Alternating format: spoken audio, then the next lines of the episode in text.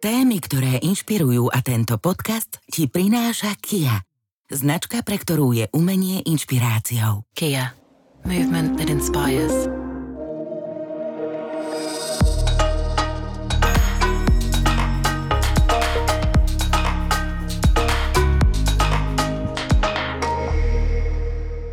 Dobrý deň, vítajte pri počúvaní podcastu Slovenskej národnej galérie. Aktuálne aj nadčasové témy z oblasti umenia a kultúry.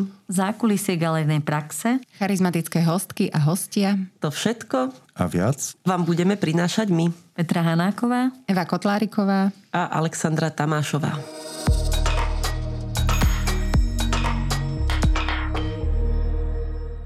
Dobrý deň, ahojte, moje meno je Alexandra Tamášová a vítam vás pri ďalšom dieli nášho galerijného podcastu. Dnes tu mám veľmi vzácných hostí, z ktorých sa veľmi teším. Je to Ivana Šáteková, ktorá je umelkyňa, vyštudovala pôvodne malbu, ale pracuje v rôznych médiách, okrem malby napríklad aj v textile. Vystavovala veľa, samostatne aj kolektívne, na Slovensku aj v zahraničí. Má na svojom konte cenu Tatrabanky za umenie, za výstavu Mám 30 a nemám plán. A dlhodobo sa venuje vo svojej tvorbe spoločensky aktuálnym témam s typicky humorným a kritickým podtónom. Takže ahoj Ivana, vítam ťa. Ďakujem za pozvanie, ahoj. A druhým je uh, Michal Šumichrast, tiež umelec, vytvarník, ktorý študoval na VŽVU grafiku. Ak sa nemili, momentálne si tam na uh, internom doktoráte. Tvorí najmä v médiu kresby, ale aj malby. Uh, má už tiež za sebou niekoľko výstav, aj keď je vekovo trošku mladší a jeho tvorbu môžete poznať napríklad z časopisov Kapitál a ako som si vygooglila v rámci prípravy na tento podcast, tak aj časopis Goldman a takisto je známy spoločensky angažovanou tvorbou. Takisto ako Ivana aj, aj Michal vlastne často sa podiela na rôznych eh, charitatívnych alebo aktivistických projektoch. Takže ahoj, ďakujem, že si prišiel. Ahojte a ďakujem tiež. Vždy sa na začiatok pýtam eh, všetkých hostí a hostiek, že ako sa aktuálne máte a na čom pracujete, čím žijete. Tak momentálne žijeme rodinným životom, keďže mám malé dieťa, ale popri tom sa snažím aj tvoriť. Žiaľ, bo to vychádza len tak, že skôr po nociach, mm-hmm. alebo keď si nejaký utrhnem ten čas pre seba v ateliéri. Aspoň mi to dáva priestor viac zahlbiť do témy, ktorú som si momentálne začala tak prekopávať a to je korešpondencia môjho starého otca, ktorú som našla, mm-hmm. kde som objavila vlastne taký náš rodinný príbeh, o ktorom som ani veľmi netušila a to je práve príbeh e, môjho starkého sestry. Tam som vlastne v tej korešpondencii objavila to, že bola vlastne týraná svojim mužom vlastne do takýchto temných tém som sa tam pohrúžila, kde sú normálne odložené papiere zo súdu, kde sa snažili ho zbaviť svoj právnosti mm. a vlastne vidím, ako na tú tému toho domáceho násilia nahľadala vtedy spoločnosť, že ten sudca vlastne riešil skôr nie je to domáce násilie, ale to, že by mohol ten pán ohroziť tým, že podpaloval jej veci, že dedinu, že by Aha. vlastne vypalil dedinu, nešlo tak až o ňu uh-huh. a o jej život a zdravie, ale skôr o to, že by mohol uh-huh. ubližiť majetku ostatných. Wow, tak to je úplne také e, až e, tak osudovo mi to znie, že keď si zoberiem, že čomu si sa venoval predtým a že vlastne vo vlastnej rodinej histórii nájdeš takýto príklad e, domáceho násilia a sexizmu. Veľmi sa ma to dotklo, tým pádom som si povedala, že asi to je asi aj téma, ktorú chcem nejakým spôsobom spracovať. Možno je to také nepríjemné v rámci rodiny, že snáď to nám nerozkmotrí vzťahy. Oni ešte žijú? Alebo ich potomkovia? Uh, nie, nie, ani nemali potomkov. Uh-huh. Čiže tamto z tejto strany našťastie asi mi nehrozí nejaký problém, ale je to predsa len intimná vec, takže uh-huh. každá rodina sa chce vyvarovať asi nejakým negatívnym Mm, môžeš to nejako anonimne možno spracovať. no, chcem to ako, brať ako skôr ako inšpiráciu, že nebude to presne tam ako je rodný líst a neviem čo, ale zase tá korešpondencia je tak silná, že by som chcela aj tu nejakým spôsobom spracovať v tej tvorbe. A máš nejakú už vymyslenú formu, že ako, ako na to pôjdeš? E, začala som zase tými výšivkami, uh-huh. kde som začala do tých obrusov, ktoré mám pocit, že sú takým aj nejakým nositeľom pamäte, kde sú rozliaté rôzne vždy pokrmy uh-huh. alebo alkohol, ktorý bol práve v tomto rodinnom príbehu dosť prítomný. Chcem to cez také zaznamenávanie modrín uh-huh. akvarelom na práve tieto obrusy a rozpovedávaním tak toho príbehu. Tak budeme sa že tešiť, no budeme zvedaví na výsledok. Michal, ty čo máš nové? Ja sa stále tvárim, že pracujem na dizertačke, ale akože v skutočnosti na nej aj trošku pracujem. A nejak sa snažím rozbehnúť, lebo teraz som začal vlastne druhý semester tam. Popri tom kreslím hambaté obrázky v poslednom čase, ktoré by som chcel neskôr vydať ako zín. Neskôr znamená, chcel som to spraviť asi v auguste alebo kedy minulého roku a dostanem sa podľa mňa k tomu v apríli, dúfam a stiahujem ateliér teraz, takže na iné veci mi až toľko času nezostáva, bohužiaľ. Ja som to na úvod vlastne nepovedala, lebo nie som ešte úplne rozhodnutá, aký názov dám tomuto dielu, ale pracujem eh, s možnosťou, že by sa to mohlo volať angažovaný obraz, keďže vnímam vašu tvorbu ako angažovanú, ale v tom samozrejme súčasnom zmysle, že možno niektorým eh, ľuďom to môže evokovať nejaký socialistický realizmus alebo niečo také. Považujete sa vy sami za aktivistov alebo aktivistku? Mm, už tá nálepka v mnohých nejakých uh, vždy textoch, ktoré so mnou boli spojené, mi tak prischla, takže... Mm-hmm. Ale ja to sama v sebe nejak... Ne, nerobím to pláno, akože nie je to plán, že idem teraz spraviť výstavu, ktorá bude aktivistická. Je to podľa mňa nastavenie človeka, že tak rozmýšľa, že mm-hmm. chce nejakým spôsobom nejaký odkaz dať spoločenský.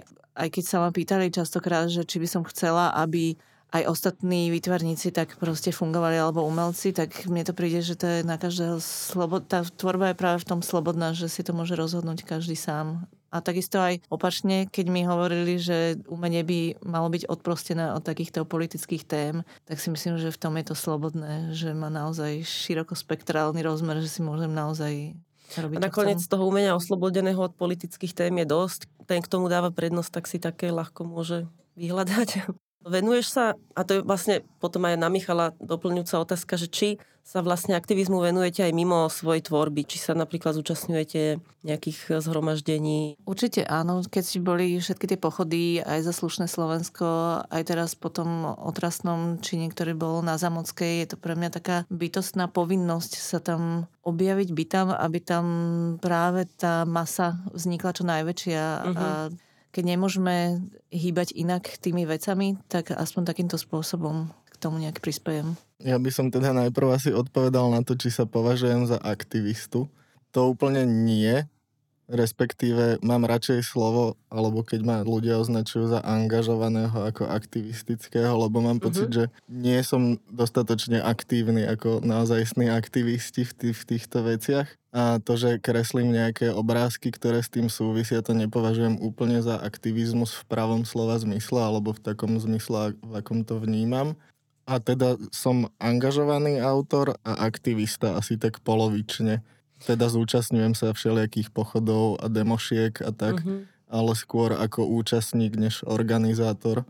Super, že si mi takto odpovedal, lebo sme tým pádom vlastne aj poskytli trošku možno akoby rozlíšenie týchto dvoch pojmov, mm. ktoré ja som tak nereflektovane akoby zamienala, keď som aj pripravovala otázky pre vás. Keď som hovorila nejakým známym, že sa chystám vás pozvať a že sa budem s vami rozprávať, tak e, som sa stretla aj s reakciami, že wow, že to sú také úplne protiklady, čo ma trochu prekvapilo. Ivana, že ty si taká akoby v tej tvorbe jemná a Michal je taký mm, explicitný, ale nie som asi sama, kto si vás spojil práve aj skrz e, teroristický útok pred e, teplárňou, pretože vy dvaja ste vlastne vytvorili také ikonické, akoby ikony, nejaké vizuálne, ktoré boli potom použité. Vlastne tvoja kresba Ivana bola použitá v rámci iniciatívy Ide o život, ako ich taký hlavný vizuál a zase tvoja, e, Michal, e, tá mačka s duhovou e, maskou na hlave je pred novou Cvernovkou. Teda vyskytla sa na viacerých miestach aj v rámci online priestoru.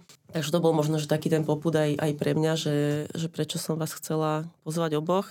E, budeme sa rozprávať o tom, čo máte spoločné, ale dúfam, že sa dostaneme aj k tomu, čo uh, máte iné, alebo v čom ste teda odlišní, lebo to mi príde zaujímavé. Uh, ja by som sa teraz rada opýtala teba, Ivana, že sledujem ťa v podstate od začiatku tvojej kariéry, keďže sme tak aj rovesničky plus minus. Pokiaľ sa dobre pamätám, tak uh, tvoja prvá taká spoločensky kritická výstava bola v ateliéri 13 v roku 2017 a volalo sa to Hore Heil, Dole Heil. Je to tak? Alebo ešte bol predtým niečo, čo som nezachytila? Um, Boli aj predtým, vlastne tam aj to, mám 30 a nemám plán, vlastne bola taká kritika do vlastných radov 30 keď som ešte vtedy bola 30 čo už je minulosť. Tak e, mám pocit, že už aj tam sa to nejakým spôsobom formovalo a už aj na škole moja diplomová práca bola, že som zase robila, e, som narúšala nejakým spôsobom intimitu na sociálnych sieťach, že som rok sledovala jedno dievča, ktoré o tom netušila, spravila som o nej diplomovú prácu. Wow. Tak bola to kritika vlastne toho, ako my ideme s tou kožou na trh cez tie sociálne siete a vlastne nejakým spôsobom sa to tam vždy objavovalo a ešte som mala, mala jednu tému aj výstavy takej prvej väčšej v galerii Enter. Uh-huh, tu si pamätám, to bol taký fol- folklórne folklór, ale to ešte som išla tak s tou témou tak po povrchu. Tam som riešila presne ešte takú tú jemnú slovenskú erotiku, ktorú uh-huh. my ako s tou cudnosťou tak pracujem, aký sme my cudní a tie dievčatá v tých pesničkách, ale nejdeme uh-huh. tej ľudovej tvorbe až po tú tretiu strofu, kde väčšinou to už začne byť také opozlejšie a Hej. tam som sa práve s tou... Napojíš mi môjho témou... koníka také.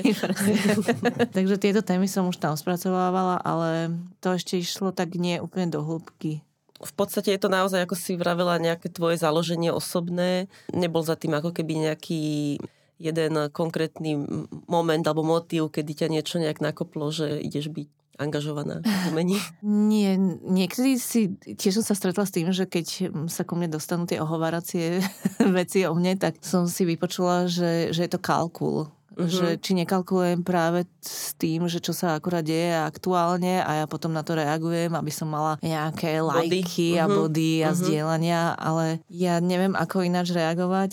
Ja som to tak mala aj ako dieťa na škole, že keď niekoho nespravodlivo odsudili, dali mu poznámku, tak ja som začala kričať, čo vôbec nie je vo mojej nejakej vnútornom nastavení lebo som skôr tichý introvert, ale práve v takýchto situáciách som nejakým spôsobom mi tak preplo. A to nastavenie asi povahové tam proste je. Že ťa vedelo naštartovať to, keď si bola svetkom nejakej nepravosti. Áno.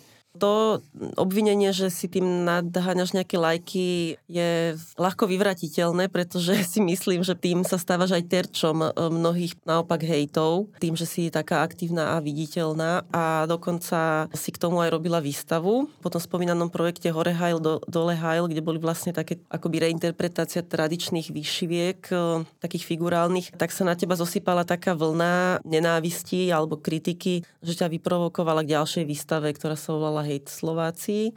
Tak e, povedz nám o tom, prosím, o tom procese, že ako to teda bolo. Mám pocit niekedy, že veci, keď sa nás priamo nedotýkajú, tak si ako si nevšímame.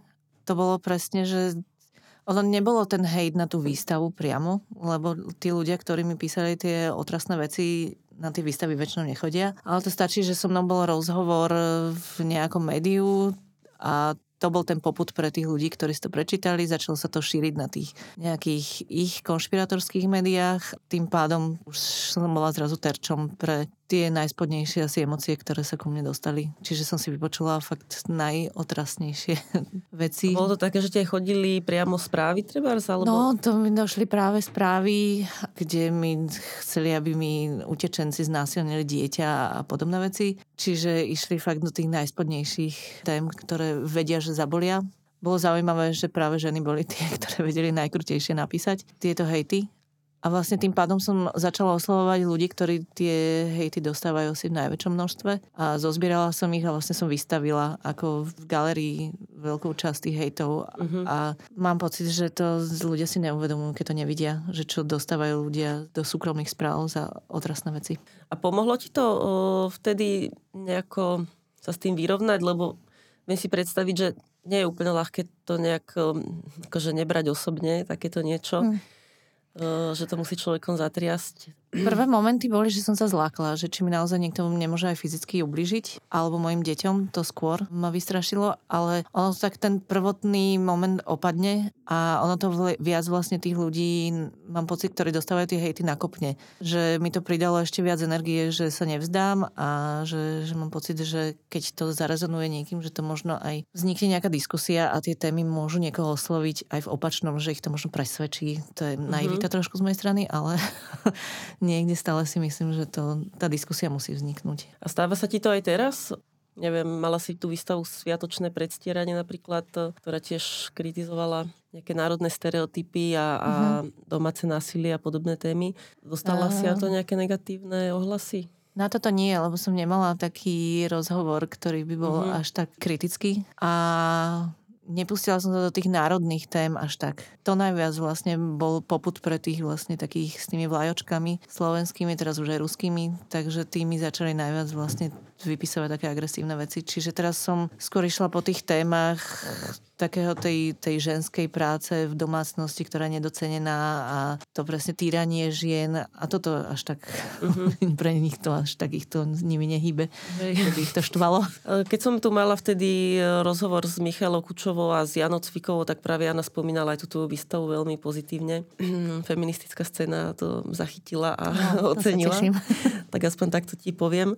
Michal, ty to máš ako s týmito reakciami um, možno anonymných ľudí na sociálnych sieťach? Stretávaš sa s nejakými výraznými nepríjemnosťami?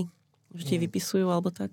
Na sociálnych sieťach, čo si tak pamätám, mi prišli asi nejaké 4 alebo 5 takých že negatívnych správ alebo komentárov. Neviem Mhm. prečo. Vždycky čakám, že toho bude viacej a vlastne vôbec není. Asi niečo robím zle potom, alebo Možno nám treba dať ten, ten rozhovor do nejakého NK, kde to je pravda, lebo kapitál číta málo ľudí.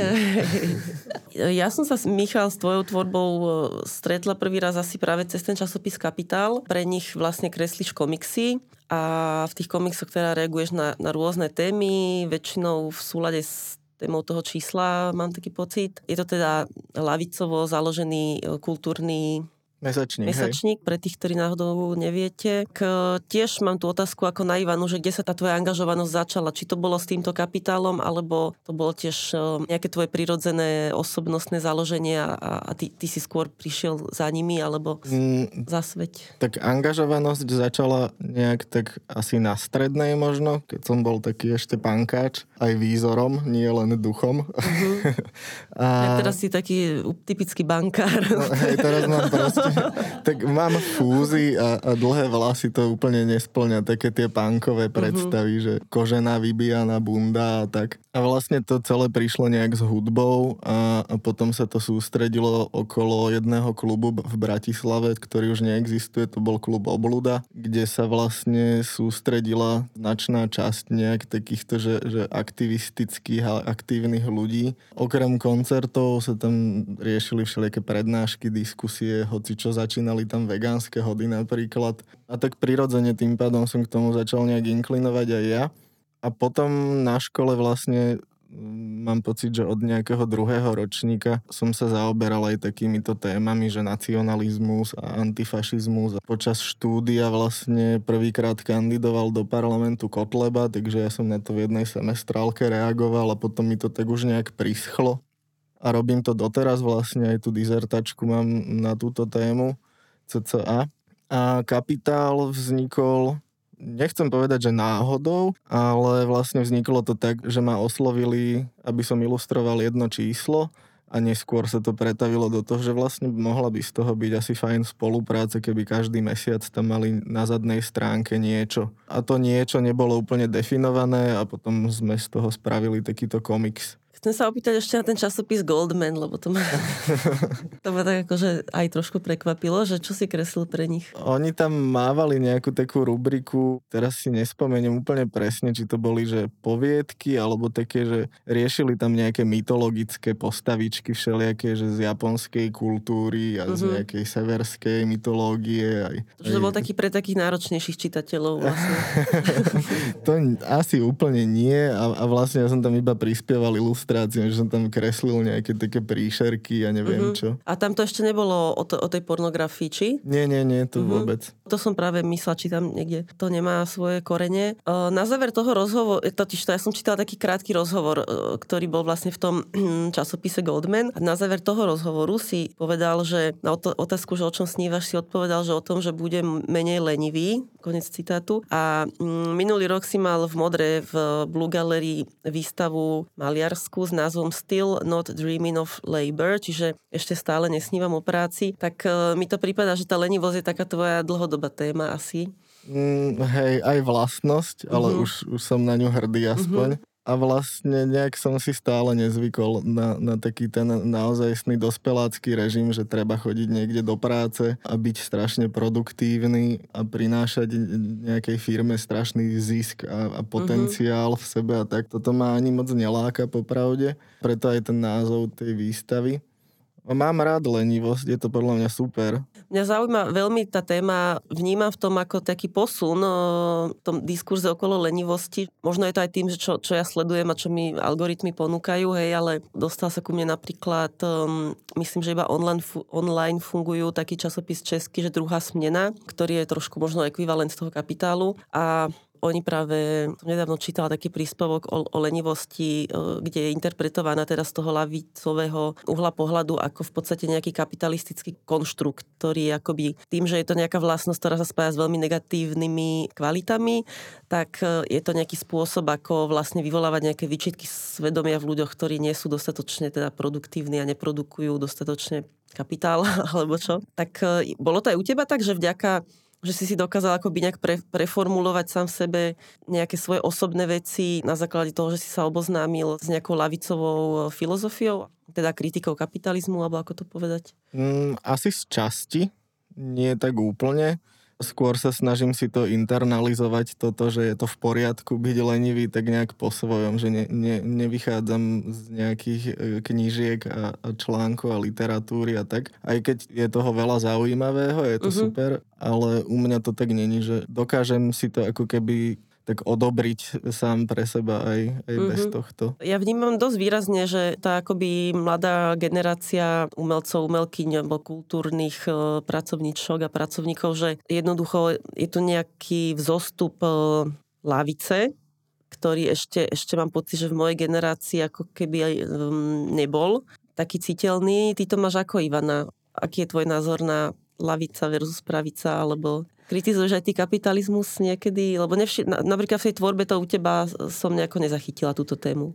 Ja som ešte stále podľa mňa trošku zaočkovaná tým socikom, že mm-hmm. pre mňa vždy, keď je lavica, tak uh, mám stále to spojené ešte s, tým, s tými časmi dávnymi, ktoré mm-hmm. sme tu zažívali, čiže tým pádom ja sa vždy tak zháčim, ale pritom je tam mnoho vecí, s ktorými sa viem samozrejme stotožniť, ale vždy to ešte niekde vo mne takto drieme ten nejaký postsocikový stres. Hej, hej, rozumiem. A čítaš kapitál napríklad, sleduješ? E, sú tam témy, ktoré niekedy akože sú celkom spojené aj s tými témami, ktoré ja riešim vo svojej tvorbe. Ferči Malik mi jeden strčil do tašky popri knihách. Bola tam téma presne folklóru a v súčasnosti, čiže mm-hmm. to mhm. bola presne téma, ktorá rezonuje v mojej tvorbe, čiže to boli presne veci, ktoré ja spracovávam.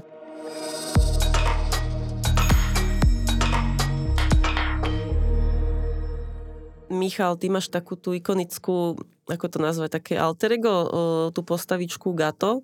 Objavuje sa aj akoby v mužskej a ženskej podobe vlastne mačka s nejakou maskou na tvári, teda, ktorá je taká anonymná. Chcem sa opýtať, že ako vznikla tá postava a čo všetko symbolizuje u teba. Stále s ňou pracuješ, alebo to máš také, že iba je to pre ten komiks? Mm, vzniklo to zase skrz kapitál vlastne, keď som ilustroval to číslo ešte predtým, než vznikol ten komiks, tak som na obálku umiestnil takú mačku v tánku. Tam nebola ešte zakuklená a neskôr sme spolu riešili ľudia z kapitálu riešili nejak, ne, predstavenie jedného komiksu v Zičiho paláci. A ja som tam spravil takú pop-up výstavu, že tam boli nejaké tri také veľké malby, teda malby také akože plachty namalované niečím a tam som použil prvýkrát vlastne tie, tie zakuklené mačky, lebo mi to prišlo také smiešne, že aj v spojení s tým komiksom to bol komiks Beach Planet, taký feministický z Kanady. A tie mačky tam vlastne boli v takých vedľajších úlohách na tých jednotlivých výjavoch. A neskôr teda, keď už sme sa do, rozhodli, že budeme pracovať na tom komikse, tak pomedzi to nejako som si začal vlastne tieto mačky tak kresliť po skicároch a barzde po papieroch a tak a vytvoril som si teda túto postavičku Gato. To meno je totálne primitívne, lebo veď to v španielčine znamená iba mačka, čiže uh-huh. žiadna invencia z mojej strany. Ale má to taký dobrý zvuk. Hej, sú to štyri písmenka, na začiatku je G a dobre to znie. A vlastne cez tú mačku mm, som sprostredkoval nejaké svoje názory. Snažil som sa ako keby to, čo ja vnútorne nejak cítim, akože politicky alebo, alebo v nejakých spoločenských otázkach, tak skrz tú mačku som to chcel nejak tak znázorňovať z počiatku to potom vyústilo do výstavy v ABCčku, kde vlastne ABCčko tuto v Bratislave bolo plné tých zakúklených mačiek a všetky boli strašne antifašistické a proti práci. A tiež to potom vlastne som iba riešil ďalej a ďalej, až vlastne som to zapájal aj do tých komiksov pre Kapitál, kde tá mačka vždy bola v hlavnej úlohe ako tá dobrá, tá správňačka so super názormi, ktorá akože bojuje proti zlým, nespravodlivým ľuďom. Hej, že ona ako keby, že bola tam nejaká postava, ktorá bola tá akože hlúpa, nie? A potom bola tá Hej. mačka, ktorá jej jednu vlepila, alebo čo a strčala nejakú knihu do ruky, že toto Hej, si prečítaj. Toto bol komiks o Jamesovi Baldwinovi Aha. zrovna. Ten som asi videla, no. Zdá sa, že teda akoby tak politicky, alebo keď sa rozprávame o nejakých tých aktuálnych témach, ako sú práva LGBT plus ľudí, alebo vojna na Ukrajine napríklad, tak to sú také témy, kde sa asi zhodnete vy dvaja, aj my s vami, ale vnímam to naozaj tak, že možno aj tým, že máte rozličný akože rod, aj trošku vek, že predsa len um, to má ako keby trochu iné kvality, alebo no, že sú tam aj nejaké rozdiely, také ideové. Čo si o tom myslíte, že Vnímam treba z teba, Ivana, hodne cez aj tie feministické témy. Pri Michalovi si myslím, tak typujem, že tiež si asi feminista viac menej. Áno. Ale predsa len je tam veľa tých hambatých obrázkov, ako si to nazval, ktoré keď som si aj pozerala u teba v ateliéri, tak uh, tam vnímam samozrejme aj nejakú rovinu nejakej irónie alebo kritiky, často je to doplnené nejakým textom, ktorý akoby ten obraz problematizuje, ale tá moja základná otázka, ktorá je vždy nielen pri tvojej tvorbe špeciálne, je, že môžu vlastne takéto e, obrazy reálne sexizmus e, podrývať, alebo ho na konci dňa len nejako reprodukujú? Ako by si na to odpovedal? Neviem úplne, popravde. Ja totiž, aj keď som sa nad tým zamýšľal veľakrát, že či tie veci sú sexistické alebo nie sú, kvôli tomu, že tam je vyobrazený nejaký pohlavný styk alebo sú tam holí ľudia, ale zároveň akože nechcem úplne skrz tieto veci konkrétne bojovať proti sexizmu, že to mi mhm. nepríde uh-huh. ako, ako uh-huh. úplne najvhodnejší prostriedok, že kresliť porno vyslovene e, na to, aby som akože sa postavil proti sexizmu, že na to by som asi reagoval ináč. Uh-huh, okay. Ale zároveň ja osobne teda sa snažím to robiť tak, aby to nebolo sexistické a dúfam, že, alebo teda mrzelo by ma, keby to tak ľudia vnímali, aj keď chápem prečo celé je to také akože e, e, dvojsečné, že, že ono pohlavný styk je podľa mňa úplne bežná záležitosť a netreba sa za to hambiť. Akurát pri týchto mojich veciach ja vychádzam z vintage e, porno magazínov zo 70 rokov, lebo ma fascinuje tá vizualita, ten, ten farebnosť a, všetky tie krkolomné polohy, čo sa tam zjavovali. Je to, ja ako neznala porno, tak bolo to vintage porno v niečom kreatívnejšie, než je súčasné, myslíš? Mm, ja si myslím, že áno. Tá, mm-hmm. Aspoň teda pre mňa, že mne sa to, to viacej tak páčilo, ak to mm-hmm. tak môžem povedať. No, možno, že inak vidíš, že, že možno tento, toto obvinenie z nejakého sexizmu je vlastne veľmi také povrchné, lebo pravda je, že nepozerala som si mm, tú tvoju tvorbu vyslovene s tým, že by som si akoby analyzovala tie jednotlivé obrázky a možno by som prišla pri takom podrobnejšom pohľade naozaj na to, že si vyberal také predlohy, ktoré špecificky akoby e, nestávajú treba ženu do nejakej objektivizujúcej e, pozície, hej, že Napríklad som si všimla, že častokrát aj kreslíš gay porno. A lesbické som si úplne není istá, či máš... Sú, sú aj také. Ano. Akože snažím sa byť v tomto taký, že pokryť všetko, čo, čo sa dá. Nech to je fér. Ja by som povedal, že to je o tom prvom pohľade asi skôr. Ale ešte vlastne mne napadla jedna vec, že toto celé vzniklo iba ako taká bokovka, že chcel som si precvičovať figúru a, a toto mi prišlo fajn a, a bavilo ma to zároveň. Mm-hmm naozaj ma iba priťahovala tá akože vizualita uh-huh. toho, ten, ten vizuálny jazyk. Ani nie ten sex samotný, alebo to, čo sa deje na tom obraze, ale uh-huh. že ako to pôsobilo ako celok a rozhodol som sa to prekreslovať a vznikla z toho taká nejaká záľuba v tom, že popri inej práci si ešte občas niečo takéto nakreslím. Čiže tieto, tieto práce primárne nie sú tie angažované v rámci nie, nie, tvojej nie. tvorby? Akože vyskytujú sa tam často tie texty, ako si spomínala, ale to je iba taký doplnok, že ono sú to všetko v podstate také nejaké e, skicky alebo mm-hmm. niečo, že sú to strašne malinké formáty. To sú také, že 10 x 10 centy a úplne, že, že také vreckové. A ten text, to je také, že keď tvorím tie obrázky, tak vlastne sa tam snažím potom nejak to vyplniť okolo a väčšinou sa mi tam teda hodí nejaký text, ktorý veľakrát ho cieľene sa snažím napasovať k tomu, čo tam je nakreslené a niekedy to je úplne voľné, len také, uh-huh. že niečo, aby tam bolo. Je, že možno to je aj taká moja kunzistorická ako choroba z povolania, že vidím text, tak už e, hlava šrotuje a interpretuje a hľadá proste významy a prepojenia. Ja to ešte predsa len trošku e, vydusím ešte o kulinček viac, že môže byť za tým aj nejaká taká vypočítavosť v zmysle, že sex predáva, alebo teda stretol si sa s takou akoby výčitkou, alebo teda kritikou, že či to nie je také samoučelné? Túto výčitku zatiaľ som spozoroval iba sám v sebe, že Aha. si tak často sa spýtujem, že či to naozaj není iba akože presne pre nejaké lajky alebo uh-huh. čo, ale vlastne není, lebo ja by som to robil tak či tak uh-huh. asi. Lebo pravda je, že tá nahota získava vždy najviac lajkov. To, to je pravda, ale aj sa mnohí. najčastejšie zakazuje na uh-huh. sociálnych hej, sieťach. Hej. Víš, a teraz ma napadá ešte predsa len jeden taký moment, ktorý ty máš taký antisexistický, alebo teda taký, až by som povedala, angažovaný v tomto smere, že ty na svojom Instagrame uh, fotíš aj sám seba v takých úplne špecifických uh, Instagramovo netypických polohách, uh, že ako keby narúšaš nejaké koncepty nejakej toxickej maskulinity alebo nejakého sexualizovaného mužského tela, že ako keby sa fotíš v takej zraniteľnej a nedokonalej polohe. Je toto taký vedomý tvoj koncept a správne to čítam? Alebo ako to je? Asi to čítaš správne. Ale mňa to baví, je to proste primitívna sranda, že uh-huh. odfotiť sa s pupkom, lebo však nie som úplne takej tej kalokagatickej ideálnej postavy. A baví ma to, že podrývať ako keby to, že keď sa odfotí nejaký svalnatý muž, krásny a naolejovaný, tak to vyzerá úplne inak, ako keď sa tak odfotím ja. A to sa mi na tom páči. Že, že... Hey, ale pritom vieš mnohým z nás, akože sa tí naolejovaní svalnatí muži zdajú strašne smiešný vlastne. Hey. A takéto tvoje fotky sú úplne osviežujúce v tom celom. To sa teším, budem v tom pokračovať. Teda. Prosím ťa, máš moje od, odobrenie a povzbudenie.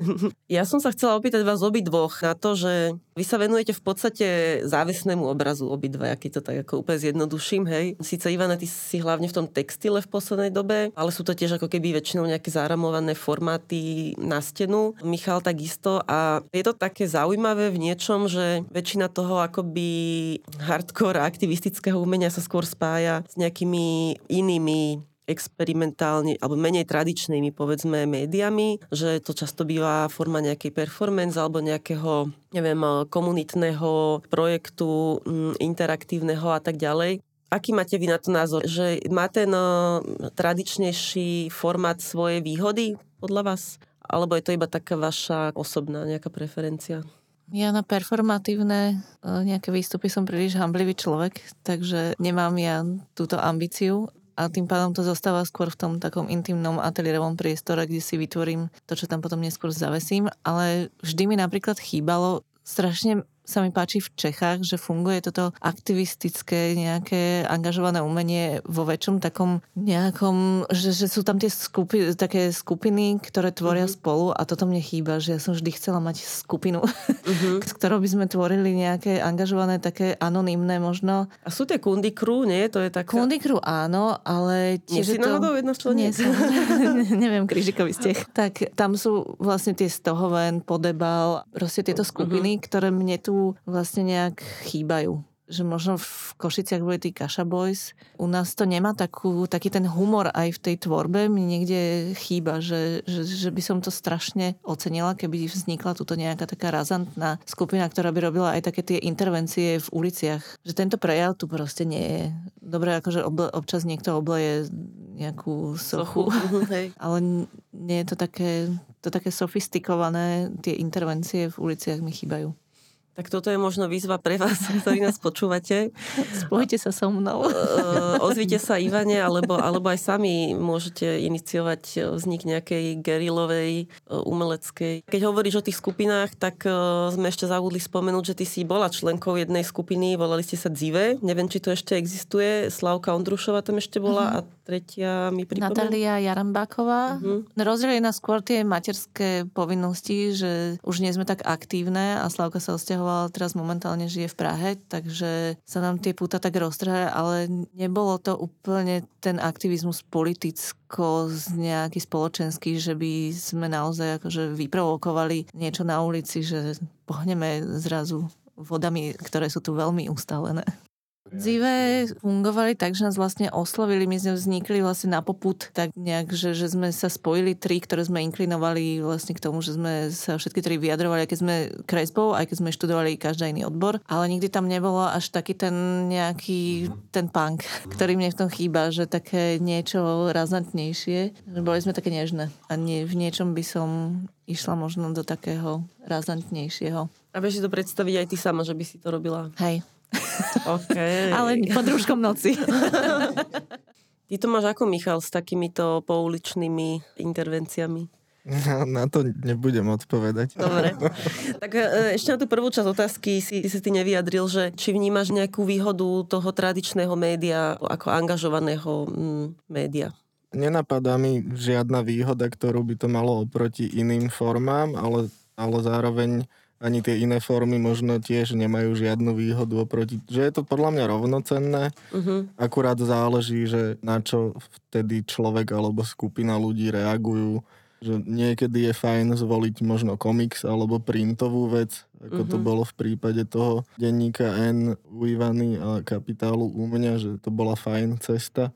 Niekedy je fajn spraviť naozaj nejakú performatívnu, až pretavujúcu sa do demonstrácie, nejakú uh-huh. takúto akciu. Akurát v našom prostredí nespomeniem si teraz uh-huh. nejak, že by sa to asi dialo. Takéto, že veľké nejaké e, akcie iniciované umelcami. Ja si práve myslím, že ten e, tradičný obraz môže mať akože výhody. Napríklad je predajný, tým pádom nielen, že nemyslím to len tak, že, že je to pre vás ako výhodné, že môžete na tom zarobiť, ale že sa to ako keby môže aj dostať vlastne k ľuďom treba aj domov, čo zase tá jednorazová pouličná akcia napríklad tento potenciál nemá. A ešte si myslím, že aj také práve ako tie ikony, čo ste vytvorili, treba za ich po tom útoku pred teplárňou, že to sú vlastne nejaké obrazy, ktoré s nimi ako veľa ľudí často stretáva a vlastne naozaj sa akoby dostanú, tak veľmi jednoducho dostanú sa do hlavy. No je to prenosnejšie vlastne aj k tým ľuďom, že pri tomto uh-huh. obrázku, proste, ktorý vznikol po tej udalosti na Zamockej, e, sa dalo ďalej s tým pracovať, že som naozaj tú organizáciu Ide nám o život mohla podporiť tým, že sme z toho spravili printy, ktoré sa neskôr vlastne predávali a malo to aj ten rozmer charitatívny, tá suma sa vyzbierala nejakým mm-hmm. spôsobom vlastne tým predajom. Ten záväzný obraz toto vlastne ponúka, kdežto performance by som asi nemala jak predať. Hej, ale že ako keby sa proste, hm, vytvorí sa nejaké mentálne prepojenie medzi, medzi tým obrazom mm-hmm. a medzi tým obsahom vlastne tou témou, ktorú ten obraz zastupuje. Že nejakým spôsobom ako by pomáha ľuďom uchopiť tému celú. Hej, napríklad, hej, vlastne ja som ten obrazok vytvorila, lebo som nevedela ničo k tomu vlastne napísať. Vtedy ja som mm-hmm. chcela to nejak okomentovať nejakým statusom som, ale nevedela som vlastne ani slova nevedeli popísať tú hrôzu, ktorá sa tam udiala, tak som to nakreslila. A mm-hmm. mám mhm. pocit, že veľa ľudí sa s tým stotožnilo. To začalo sa šíriť hrozne virálne, ten obrázok, práve preto, lebo to ľudia nevedeli nejakým spôsobom uchopiť slovami. Lebo mm-hmm. to bolo tak zverské, čo sa tam udialo, že slova boli málo na to popísať to. Čiže ten mhm. obrázok jednoduchým spôsobom vlastne to ilustruje. A vy ste, myslím, že obaja aj, ako si hovorila o tom, že sa tie grafiky vlastne predávali, tak e, vy ste sa takýmto spôsobom angažovali aj keď vypukla vojna na Ukrajine, ak si uh-huh. dobre spomínam. Povedzte, že ako to bolo, ty si sa, ty si sa podielala na tej um, aukcii, uh-huh. myslím. My sme viacerí vytvorili vlastne aukciu, kde sme cez spolupráci so Sogou predávali diela buď vytvorené tematicky priamo na tému vojny na Ukrajine, alebo to boli diela, ktoré bez toho nároku na honorár ponúkli výtvarníci do toho a vy, po, strašne vysoká suma sa nám podarila vyzbierať, uh-huh. vôbec si už nepamätám aká, uh-huh.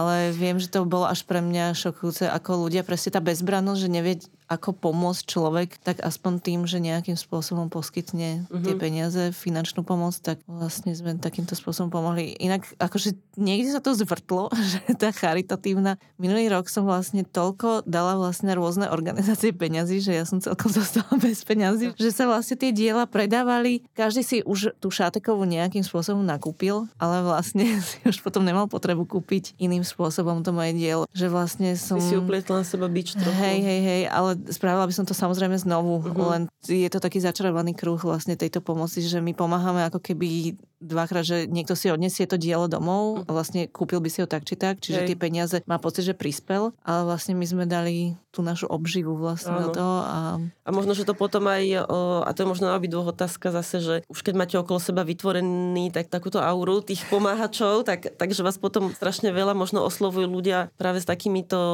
návrhmi, nie? Nestáva sa vám to, že chcú vlastne, a že a nedáš niečo na takúto dobrú vec, alebo tak, je že... toho veľa, akože u mňa je toho veľa, neviem Či ako... to nie je už potom také, že to musí človek aj odmietať a potom sa cíti ako najväčší Hej, presne, nusák. hovado. Ja som, neviem, či som niečo odmietol vlastne. Možno aj hej. Neviem, dúfam, že nikoho neurazím teraz. Není toho zas až toľko veľa, že by som sa teda musel tým prehrabávať a potom by som bol iba zavalený takýmito neziskovými vecami a robil by som iba to. No, neviem, či to je chvála Bohu, je toho akože dosť niekedy. A tiež ma oslovujú rôzne OZ, či už to teraz naposledy to boli OZ Odysseus, predtým Greenpeace vlastne, ktorí mali takú iniciatívu, kde odovzdávali jednu takú moju malbu e, Hegerovi a tak, no.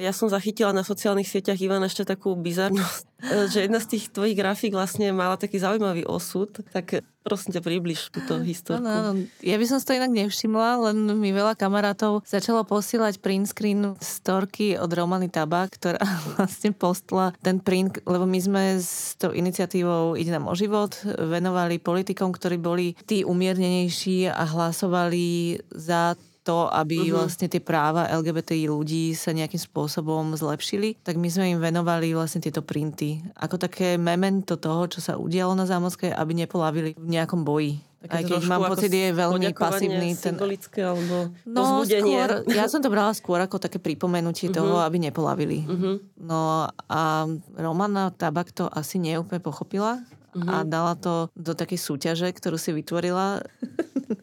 Len to bolo v niečom aj komické, ale bolo to morbidné pri tom, lebo ten symbol toho, čo tam je... Čom bola tá súťaž? Hej, súťaž bola, že dáte mi srdiečko na túto storku a vyhráte túto grafiku. Aha, wow. Ale musíte si ju zaramovať. Bolo to také absurdno, bizarné, pre mňa morbidné, lebo ten message toho obrázku bol úplne iný. Aj to, Hej. prečo sme im to dali, Hej. aj to, čo to symbolizuje. A mňa to zarazilo. Že ona, ona dostala ako v údzovkách dá, dar od vás ako pripomenutie a prozbu, aby sa venovala e, boju Mhm. za práva LGBTI plus ľudí. Túto grafiku, ktorá vznikla preto, že sa stal teroristický útok, pri ktorom dvaja ľudia prišli o život. Mhm. Ona to dala ako cenu e, do súťaže O, páčiky. o, o, o páčiky na svojej storke. Hej? Áno, áno.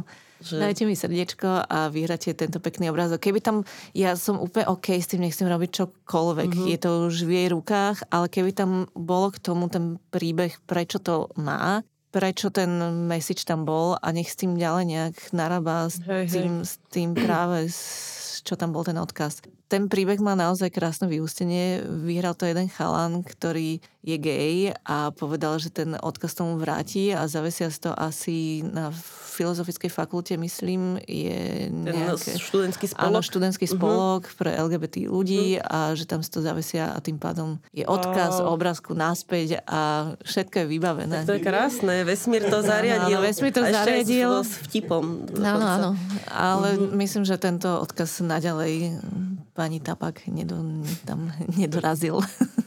Ja ešte môžem k tej téme, čo ste sa bavili. No, prosím. Že tá sexualita v tom umení, že ja som napríklad, čo si hovorila, že ten rozdiel, že muž a žena, ako to vnímame. Áno. Ja som aj chcela ináč, že sa teba opýtať, čo si ty myslíš o Šumiho týchto Nie, kresbách, že ja ale... som vlastne tú výstavu, čo bola v tej galerii Enter, že ona bola taká lastivná, že ja som reagovala vlastne tou manga, nejakým komiksom, Áno, tými áno, hentai komiksami, takými porno, že som ich obdievala do tých slovenských krojov, ale vlastne som s tým prestala lebo zrazu mi začali chodiť také správy, kde mi aj kamoši vlastne napísali uh-huh. úplne rôzne úchylné veci, že mali pocit, wow. že som strašne otvorená a v pohode, akože nejaká, že hocičo.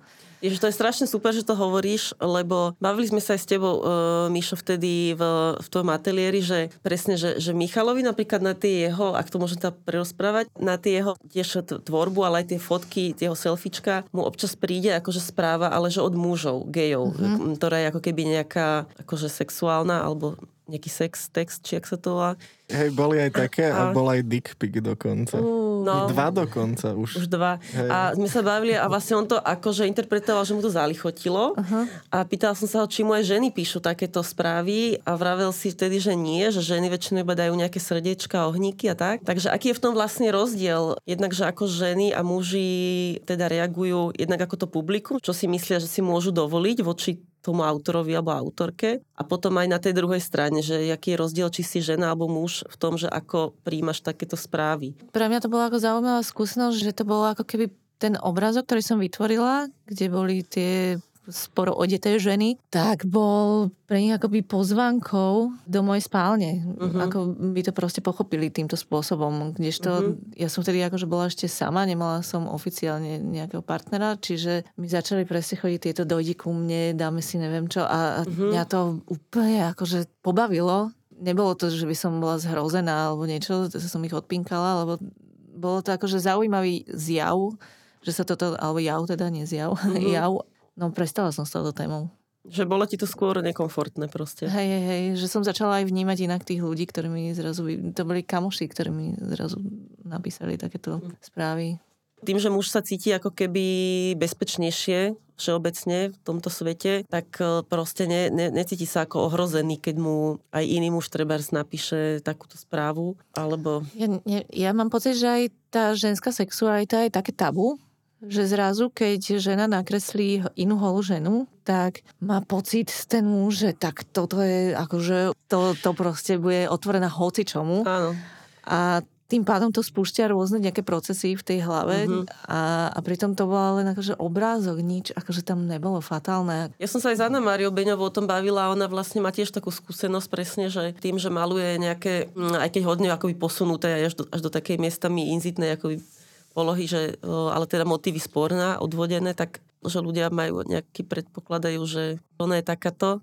Ale vidíš, že teba to teda Michal neodrádza od pokračovania v tejto téme. Mm, to, to nie, ale zároveň teda chvála Bohu sa ešte nestalo, že by sa niekto domáhal, že mne keď príde nejaká takáto reakcia alebo správa, není ich veľa zase, aby si ľudia nemysleli, že, že to je na dennej báze a, uh-huh. a že som strašne žiadaný alebo čo. To tak vôbec nie je. Bolo toho pomenej. A vždy som to vedel akože zahrať do autu hneď, že prvou odpoveďou, že Aha. povedal som niečo, že sorry, nie, nedá sa, neviem. A ten druhý človek to pochopil a tam to skončilo vlastne. A nedostalo sa to nikdy ďalej, že, že by ten človek ma nedaj Bože začal nejakým spôsobom stolkovať alebo čo, alebo otravovať, že, že neustále cinkanie správ a neviem čo a ďalšie fotky a tak, akože čo sa asi bežne teda deje, skôr teda asi ženám bohužiaľ. A že s týmto som sa ja zase nestretol, čiže preto aj to hovorím s takou ľahkosťou, mm-hmm. že je mhm. to pre mňa iba taká sranda skôr. Jasné, že není to úplne fajn, že sa to deje, ale vnímam to takto s humorom, čo mi iné zostáva. U mňa to je jeden, jeden z tých četov, akože kde som toho dotyčného odpísal, že sa kamarátim s jeho manželkou a je to dosť nevhodné, aby mi vypisoval také správy, tak mi vlastne povedal, že ja mám problém. A, klasika. Čiže to klasika. že, že tieto veci ma vlastne tak znechutili, že som si povedala, že mne to nestojí za to, že, že vôbec tieto témy už otvárať a vlastne mm-hmm. som to uzavrela, že nemením proste sa rozhadať spolkov. Uh-huh. Aby mi mhm. potom ešte hovorili, že to je môj problém, uh-huh. keď nechcem s nimi akože sa odovzdať v spálni nejakým činnostiam. Víš, to je zaujímavé, že by som predpokladala, som nejak očakávala, že, že k tomu povieš, že, že vlastne no a potom už som mala dieťa a tak. Vieš, že ako to materstvo ťa Aha, vlastne že tak od, umiernilo. umiernilo, ale že to je mm. úplne inak. Akože aj to je určite jedna z tých vecí, ale nebolo to ten prvý poput, prečo som vlastne si mm-hmm. prestala. Ja mám ešte ale takú jednu poslednú otázku vlastne, keď sa ešte vrátim teda k tej téme LGBTI plus ľudí a ich práv tak e, napriek e, intenzívnej snahe mnohých ako aktivistov, aktivistiek a podporovateľov a tak ďalej, sa zdá, že nejaké reálne zmeny zákonov sú stále v nedohľadne, že vlastne zrovnoprávnenie LGBT plus ľudí u nás proste bohužiaľ nehrozí a dokonca sa akoby reakcia na ten aktivizmus sa zdvihla paradoxne ešte nejaká protivlna, ešte väčšej nenávisti, aspoň teda na internete mi to tak prípada. Čiže tá otázka, ku ktorej smerujem, je, že ako si udržiavate motiváciu z očí v oči tomu sklamaniu, ktoré človek zažíva, keď vidí, že napriek nejakým očakávaniam, napriek veľkej snahe sa tie veci nie že nehybú dopredu a častokrát sa hýbu ešte dozadu, ako napríklad v prípade témy interrupcií. Je to frustrujúce, to samozrejme je, alebo sa to dotýka životov ľudí, ktorí chcú žiť plnohodnotne, tak ako tí ostatní. Mm-hmm. Práve v tej LGBTI plus komunite je to ponižujúce pre nich, aby sa museli obhajovať. Ale je to aj zase hnáci motor ísť ďalej, nevzdať to a nenechať ich v tom samých. To je podľa mňa to hlavné, aby v tom nezostali sami. Aj sme sa vtedy v telefonáte bavili, že som si čítala taký článok, kde presne ako zosilňuje hlas žien, tak ako protipol vzniká hlasnejší nejaký hlas tých mizoginov uh-huh. a mhm. nejakých sexistov, že je to vždy proste, keď zosilne nejaká vlna jedného nejakého aktivizmu, tak tomu vždy vznikne aj ten protipol. Tak mám pocit, že to aj práve teraz, že čím viac sa slobody niekde ochutná tým ženám, chuďatám, ktoré uh-huh. chcú práve aj ten prístup k tabletkám, k antikoncepcii, tak vznikne o to drastickejší vlastne ten prístup tej konzervatívnej časti. Takže tak je to aj s tými LGBTI ľuďmi, ktorí chudáci žiadajú o úplne základné veci, ktoré by mohli mať v tej legislatíve a o to viac práve sa zdvihla aj vlna tých protestov proti tomu. No. Uh-huh. Žiaľ Bohu, to tak funguje. Že je to nejaký úplne popísaný akože sociálny jav. Áno máš ako Michal, ty si predsa len trošku mladší od nás, ešte si fresh a plný energie, alebo to, tiež to cítiš... nie je pravda, ja som není plný energie vôbec. Tiež cítiš nejakú frustráciu, keď sa veci nehybu tak, ako by si ráda, alebo... Mm, jasné, hej, mm. ale akože snažím sa neprepadať nejakému e, nihilizmu a zúfalstvu a beznádeji, aj keď niekedy je to naozaj náročné ale teda neviem, snažím sa s tým vyrovnávať, alebo vyrovnávať, pracovať aspoň tak, že prejavujem minimum, čo môžem, teda je prejaviť nejakú solidaritu s, mm-hmm. s tými utlačenými ľuďmi a, a robiť spolu s nimi nejaké veci, spolupracovať s organizáciami a OZ-kami a rôznymi takýmito spolkami a aspoň takto sa snažiť im pomáhať v tom, aby, aby to išlo správnym smerom, lebo ako jednotlivec sa necítim, takže že teraz taký ten boj Davida versus Goliáš, ja sám prídem a niečo vyriešim alebo nakreslím jeden obrázok a ten akože vyrieši všetky problémy v tejto krajine, to, to vôbec neočakávam. Čiže sa snažím aspoň tak, že, že v rámci tej nejakej komunity a prepájania nejakých medziludských vzťahov, tak to byť solidárny a nápomocný aspoň s tým, čím môžem. Keď sa stalo to pre tou teplárňou, tak moja osobná reakcia bola taká, že keď som spracovala to prekvapenie alebo šok alebo čo, tak čo mi z toho zostalo bolo také, že mi došlo, ako sme na tom zlé čo som si predtým neuvedomovala. A druhá vec, že sa vo mne prebudil nejaký pocit akože mojej zodpovednosti. Že mi došlo, že ja by som sa vlastne nemala vyhovárať na to, že ja predsa nič nezmôžem a môj názor nikoho nezaujíma. Proste, že ten môj hlas je slabý v údzovkách, ale že každý vlastne máme zodpovednosť a každá za to, na čo dosah máme. Takže súznem v tomto s vami. Ďakujem vám teda, že ste prišli. Ďakujem vám za to, čo robíte. Želám veľa e, motivácie energie a kľudne aj tej lenivosti, keď treba, aby to bolo všetko v harmónii. A, a neviem, ak máte chuť ešte niečo, teraz je priestor, ja sa lúčim za seba. Ja sa tiež asi lúčim a budem veľmi akože sa snažiť nakaziť lenivosťou, lebo ja som presne z tej generácie asi, ktorí sme premotivovaní, že musíš, musíš robiť stále viac a viac uh-huh. a niekedy idem na dno svojich možností, tak kašľať na to, buďme lenivý. Súhlasím a ďakujem a ahojte. Čaute. Ahoj.